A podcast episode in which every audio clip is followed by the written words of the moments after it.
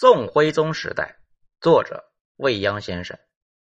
大家好，我是小雷子。咱们书接上回，这出身改不了，那只能够在皇子上求突破了。这个时候，刘娥已经四十岁，想生皇子只能够靠菩萨保佑了。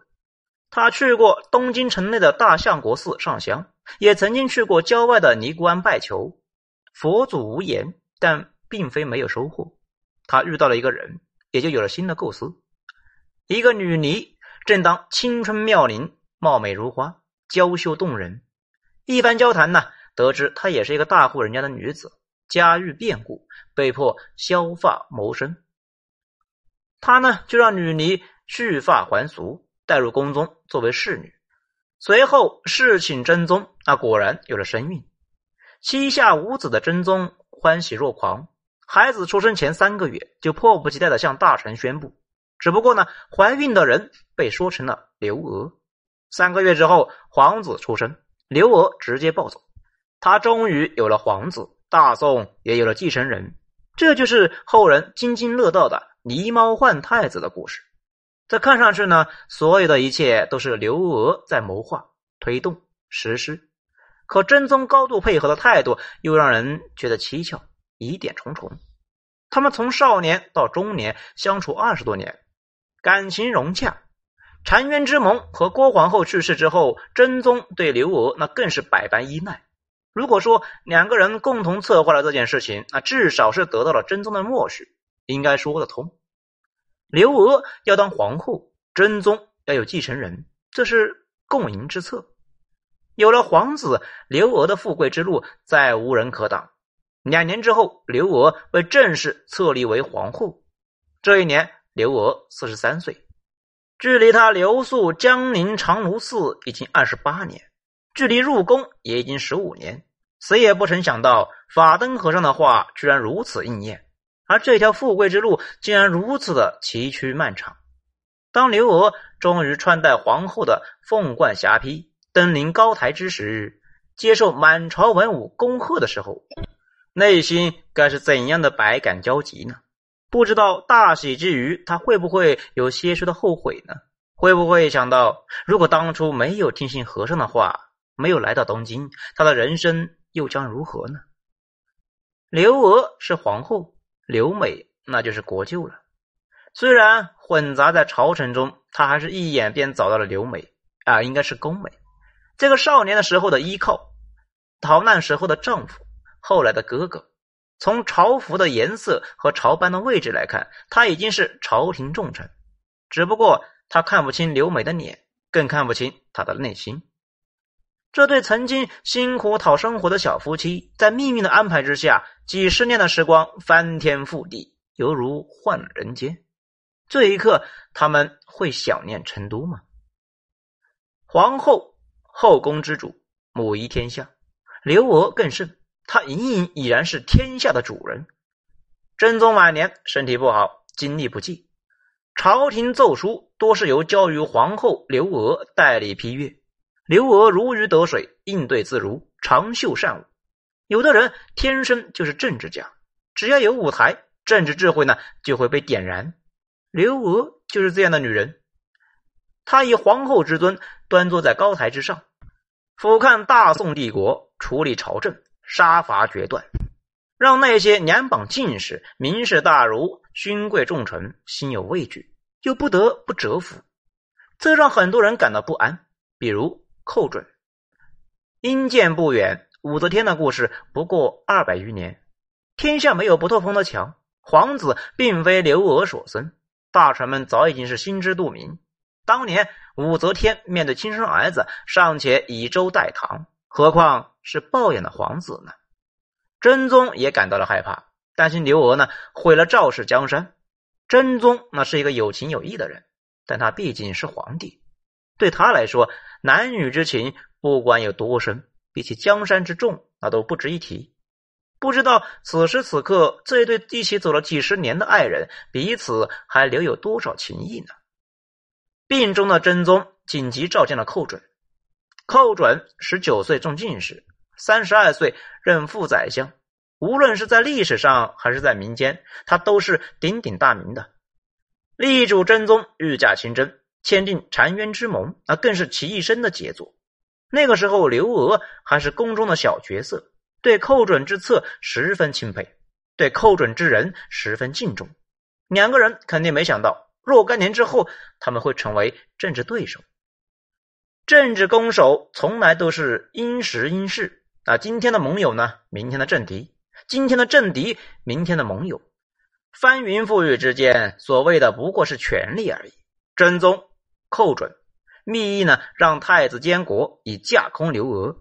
此事原本是极为机密，但是刘娥还是收到了风声。刘娥当面质问真宗，而真宗一时惊惧，竟然说未曾与寇准谈过此事。寇准成为了背锅侠，被罢相。投靠刘娥的丁谓成为了新的宰相。不过啊，事情还没完呢。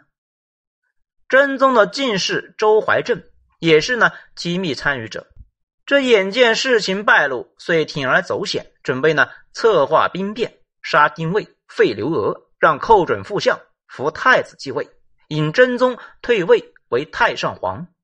不料啊，事情再次泄密，刘娥就再度凌厉出手，以迅雷不及掩耳响铃铛之势，将周怀正以及其党羽呢全数杀尽。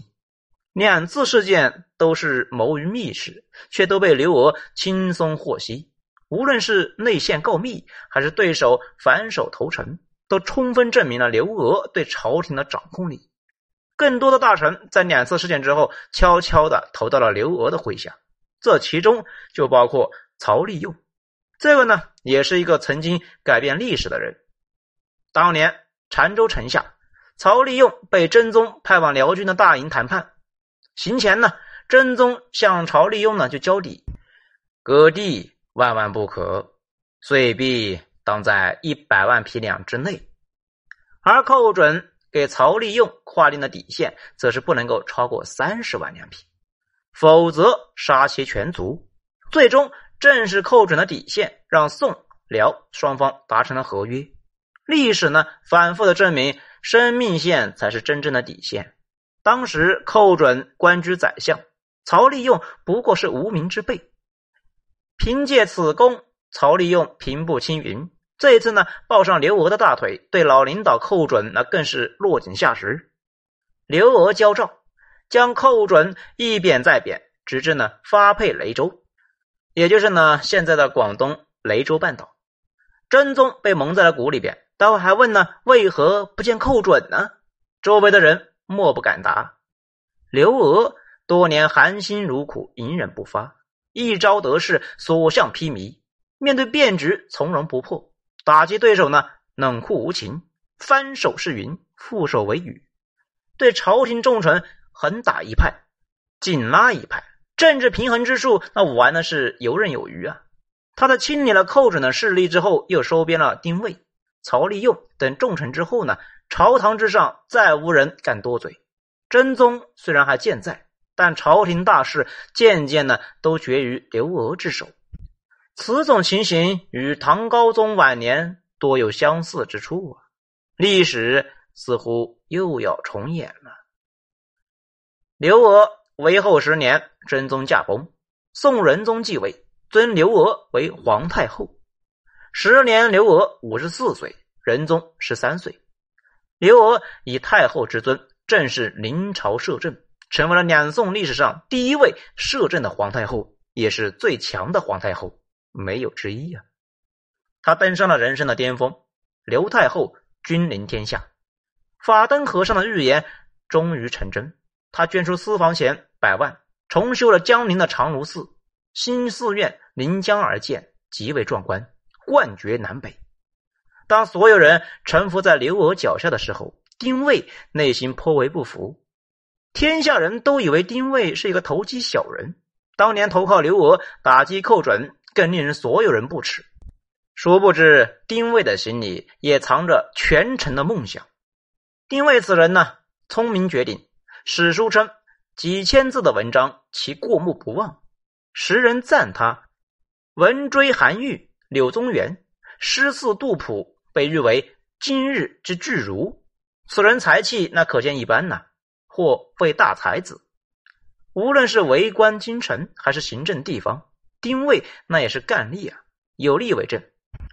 这据说呢，真宗的时候，皇宫城内的宫殿毁于火灾，由丁谓负责重建。重建的工作非常繁琐，清理废墟、垃圾要运至郊外。重建宫殿呢，需要烧土为砖，而城中无土，只能够从郊外挖取。所需食材物料呢，也得由城外来运至。如果按照寻常的思路，由皇城至郊外，再由郊外至皇城，这来来回回呢，人挑肩扛，那必定是耗费人力物力无数啊。那么，如何又快又好又经济的完成重建工程呢？来，让我们来看一看丁位丁大才子是怎么做的。